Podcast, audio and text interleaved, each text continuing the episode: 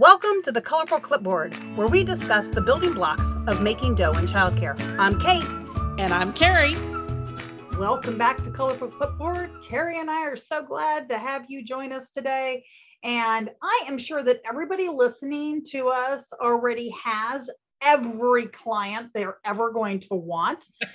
their programs are always full. So, you know, if you're one of those people, don't listen. What we have to share will not be helpful to you.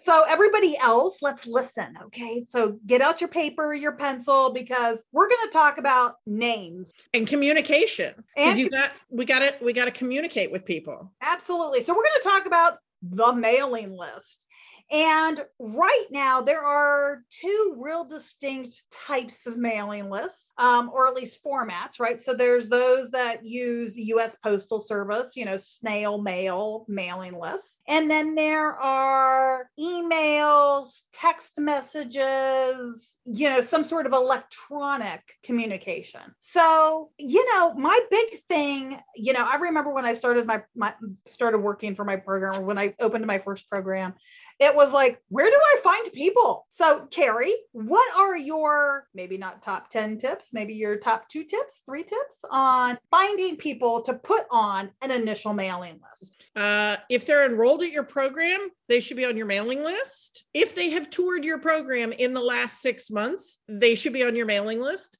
And if they are a business within a half mile of you, they should be on your mailing list. All right. So that's Carrie's top three. So I'm going to dovetail back into that. And just because if you listened to us last week, um, you'll know um, if they've called your program, they should be on a list. Now, if you've got one of the apps as part of one of your um, client management systems that can do texts, then all you need is their cell phone number. Uh, any otherwise, you know, at least ask for people's email address. I mean, this is not a hard ask for most people. Most people are used to it. Um, and if they've called your program, you ought at least to know what age their kid is, and you should have at least some way to contact them. Okay, but it's so easy to get their email address. It is so easy. You're having a conversation with them if they called, a lot of times they're emailing you. So you've got their email address, right? Because they emailed you. But if they called, you have a conversation about what they're looking for in childcare, and they're going to ask some question that an article has been written about at some point in human history. And so you can say, you know, say they ask a question about toilet learning, and you go, Well, we have a really great article about that. Would you like me to send it to you? And they're going to say, Yes, nine times out of 10. And then you go, Great. What is your email address? I'll get that right over to you as soon as we're off the call. It's super easy to get it. We need to definitely do uh, an episode on that kind of resource. But in the meantime, let's let's let's look at the list itself. So you are getting you've got the people who come to your program toured your program called your program. The people who work at your program? What? You want to communicate with those bozos? We already give them money. But you know but you know, you might even think about the people who've applied to work at your program. Now, if there was a real definite reason why you did not hire them, you may not put them on the list, but you never know who knows somebody. Uh, Carrie, and I know the surrounding businesses. Don't forget the surrounding businesses. The surrounding businesses, but I was actually gonna, I was gonna take that a step further. I know that a lot of times you belonged to different types of organizations in your community would those be people you might add to your mailing list? If it's appropriate. Um, I also like to put my insurance agent on my mailing list and my banker and any other major service provider. So if you've got, we used to have somebody who came to the school that Kate went to, Kate's child went to of mine, and her name was Cowgirl Sue. And she was one of our vendors. And Cowgirl Sue came once a week to do music time with our school age kids. It was a music enrichment program. So Cowgirl Sue was on my mailing list. Absolutely. You know, and then if you are a, a, director and your staff are directors or your staff have kids, if any of you have kids, think about the professionals who you already give money to, right? Your pediatrician, your dentist, you know, your children's dentist, um, add those people. Ask your staff to give you the names of people who they use for the same services uh, because you never know who those people know. But um, what are we going to do with the mailing list? I mean, I know a lot of people who have the mailing list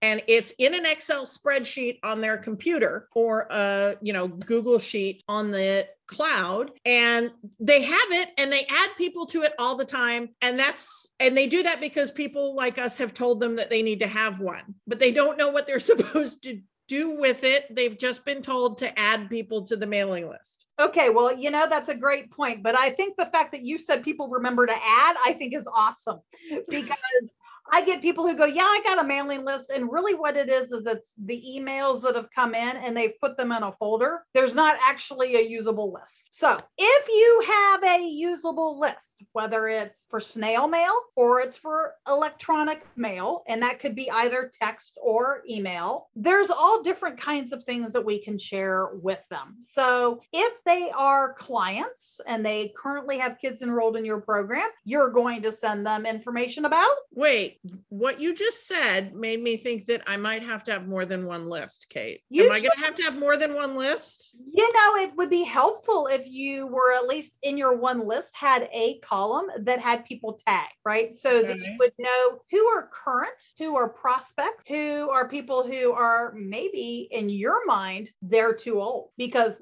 the kid is now five and he goes to kindergarten. But then all of a sudden, I don't know, you decide to do a summer program. Well, or maybe their parent decides to procreate again. I mean, that happens. I, I wouldn't know anybody whose oldest child is like 10 years, you know, so who had one baby and then 10 years old had another baby. I wouldn't know anybody like that.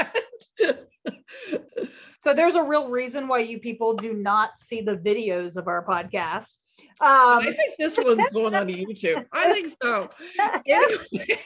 Definitely felt a little called out about that. Yes, but from a business standpoint, I'm going to encourage you to keep those people on your list until their child is at least 14 or 15. Uh, because at least through the age of 12, there's a good chance that they may need care at some point in time during a summer or a holiday or a school holiday or something. So, and they're still going to have friends who have kids who are younger. Oh, absolutely. And, you know, so we could sit here and do a whole episode on how to build a list. So if you have that need, reach out to us at hello at colorfulclipboard.com because we are happy to share with you all of the ideas we have on how to build a list. However, there might be a few. There might be a few. And, um, but we're going to just kind of touch on okay, so now that you have this list, somehow you have it segmented. Where you store that list is again also entirely up to you. There are pieces of software that are designed specifically for our industry. You can get more generic uh, customer relations management software that allows you to create tickler files. There are spreadsheets, all different kinds of things. I, I mean, you know, if you really like snail mail, as we often refer to it, or mail using the US Postal Service, you might be one of those people that just has, you know, a sheet, a Word document with all the addresses in it or index cards, you know, whatever works for you. We're not here to boss you around about that. But now that you've got a list, and I'm telling you, even if you've just opened your center and that you have three people enrolled and two of them are related to you, then that means you've got at least two people for your mailing list your spouse or the other parental unit of that those children and the other child. so you've at least got two people for the mailing list. And then you probably have a doctor and a dentist. So now we have four people on our mailing list. And then you can look around who is around you that you can add, right? So you can get to even 10, even if this is your first week in business. Now, if you've got 150 kids enrolled right now, then you should have closer to 200, 250 people on that mailing list pretty easily. Okay. But what are we going to send it to? So let's let's talk first about what you would send to our currently enrolled kids. How often are we going to reach out to those families? So everybody's got their own theory on that um, and also in what format right? Is that going to be electronic? Is that text? Is that email? Is that on social media? Some sort of group app could be anything. And so the real basic things to think about as far as communicating with parents uh, or people who are already part of your program when information is due. So it can be permission forms, could be money. Uh, if there's something like um, a snow day or some sort of an emergency happens, your your pipes burst, right? all of these are things that you would communicate with parents and you need a way to be able to do that some people use it to send out the menu so if you've got a menu that you like to publish in advance you can always send out the menu in advance, the curriculum in advance. But my favorite are community wide special events or parent training programs. I love those because it helps to build that community. And even with such a rough couple of years we've all had, our families still want those. And, you know, they're ready to, to, to, to, to see people. and so do all of those have to be things that you planned or can i invite people to eeyore's birthday party if eeyore's birthday party fits your demographics I would say that something that is a community wide festival, whether it's maybe not Eeyore's birthday, but again, it depends on your program, your parents, you would you would know whether or not that was a better match than I would.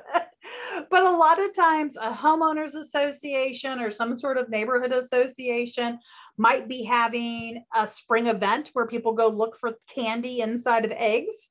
Uh, sometimes there's other fundraising activities. If you're national night out, yeah, in the next week or so, um, you guys are actually, I think it's today, Dr. Seuss Day, Read Across America Day, um, is also a really good, you know, opportunity uh, to send something out. And, you know, sometimes you're just going to see, you're going to find out it's some national day that you just think is hysterical that you want to share with your parents. Yeah, that's Kate and I's thing. We love to tell you guys about weird days. We haven't done it in a while. We need to get back in the in the habit habit of giving people the fun days. Absolutely. Well, if you are listening to this on the day this dropped, which is March 1st, then you know at least go get your cat in the hat book um, and at least read you know one Dr. Seuss book today, even if you read it when you get home. Uh, read it for yourself. But um, and then next year, make sure it's on your calendar so that you plan accordingly and you have green eggs and ham. So but see, I feel like those community-wide things could go not just to my current clients, but to the potential clients, the people who've come on tours and the people who work at the neighborhood businesses and the, you know, candle maker, the dentist, all of that kind of good stuff. Well, and um, realtors. I mean, you know, depending on your community, there seem to be a ton of realtors, people constantly moving, and anything that you can do to collaborate and partner, especially if you're going to be there, especially if you're going to be there wearing your program's shirt or having flyers or something to pass out or some sort of game. I mean, you know, Carrie, you live in a municipal utility district that pre COVID used to have really engaging community events every other month. And it has a lot of them. We has, you know, movies in the park and trunk or treat and um, the Fourth of July parade. And we were supposed to have bingo during the last freeze. Um, so we did not have bingo because it was a freeze. But before we knew about the freeze, there was supposed to be a bingo night. And yeah. They they have fishing days and stuff like that. And they have lots of really great family events for kids and families of all ages.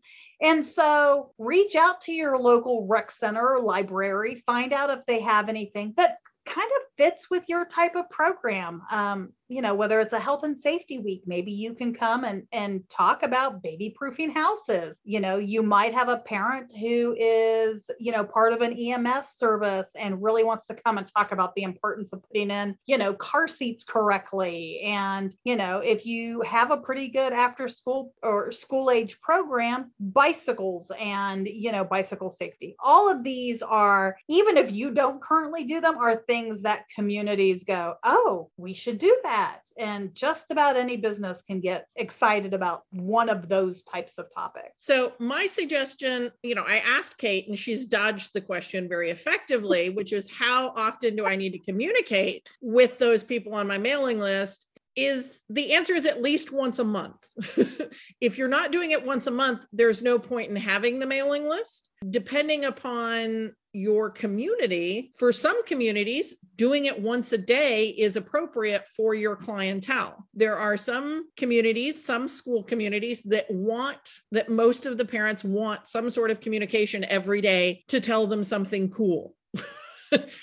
Now, if nothing cool happened that day, then send out a thing about this is how you can tell if your child has a peanut allergy. you know, have a couple things stockpiled about peanut allergies and toilet training and biting and how to tell your kid that a sibling is on the way. You know, you can have a good collection of like 20 or 30 articles that are just ready to drop on days when you have nothing else to say. Um, I like to, to the newsletter that I sent out to our clients today, the day of the recording, not the day you're listening to it. I forwarded information from another organization. I put in five jokes and then I told them about the podcast episode that just went live. so there was no cohesive message. It was just here is a free webinar that I think you might be interested in. Here's something to make you laugh, and here's something we did. It doesn't have to be cohesive, it doesn't have to take a whole lot of time, but it reminds our clients on a weekly basis hi, we're here, and here's some free things that we are giving you that hopefully will enrich your life. It can be Play-Doh recipes. If the, if your parents don't love Play-Doh recipes, I think you should disenroll them. I think you should only enroll people who love Play-Doh because if they don't love Play-Doh, then they're no friends of mine. Um, that's just the way it is. Those are my rules. You can't enroll in any of my programs if you don't like Play-Doh. All right. So we've talked about what to do and how to communicate with the people who are currently in your program, but we still have two other groups of people at least on your list, right? The people who have toured or called, and then we have those service providers and our bankers and stuff like that. So the bankers, the service providers, the people who've toured your program, they absolutely should hear from you a couple of times a year if you are a program that does any sort of fundraising, fundraising, or you do some sort of fall festival or some sort of spring festival, even if you just partner with a neighborhood group on something like that, those are the types of things to share to those people. And my personal favorite with those is to send that by US Postal Service. If you have the addresses, use it once or twice a year. You don't have to use it all the time because that can be expensive. Um, you can do something fun with it and send Valentine's Day cards. You can send holiday cards. We're can, sending St. Patrick's Day cards this year. You can send Fourth of July Day cards. Fourth of July. Anyway. Independence Day. Yeah. Um, you can send, you know, you can send the cards just for really no reason, or you can send the cards introducing them to perhaps a new business in town, um, who maybe wants to give them free french fries. I don't know. And so there's lots of ways to use your mailing list. And again, if you aren't sure what to do with them and you haven't figured out how you don't think you're getting the most out of the time you're taking to put together that list, reach out to us at hello at colorfulclipboard.com. Uh, Carrie and I would be happy to sit down with you, uh, do a, a, a marketing consultation, and talk about what you need and how we might be able to be of service. But then again, I'm sure that if you post it to social media to your families, they'll tell you what they want to hear from you.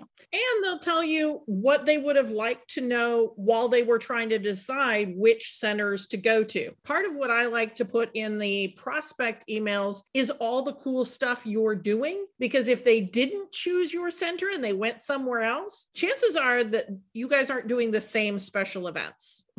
and so you can create a little bit of fear of messing messing out missing out a little bit of fomo um, for clients who did not enroll so that if they have second thoughts about where they chose to go then they think about you and they're like ooh like we haven't done anything all year and it's march. There's been no special event and this other center that we toured and didn't go to had in January, they had a thing for Martin Luther King Day.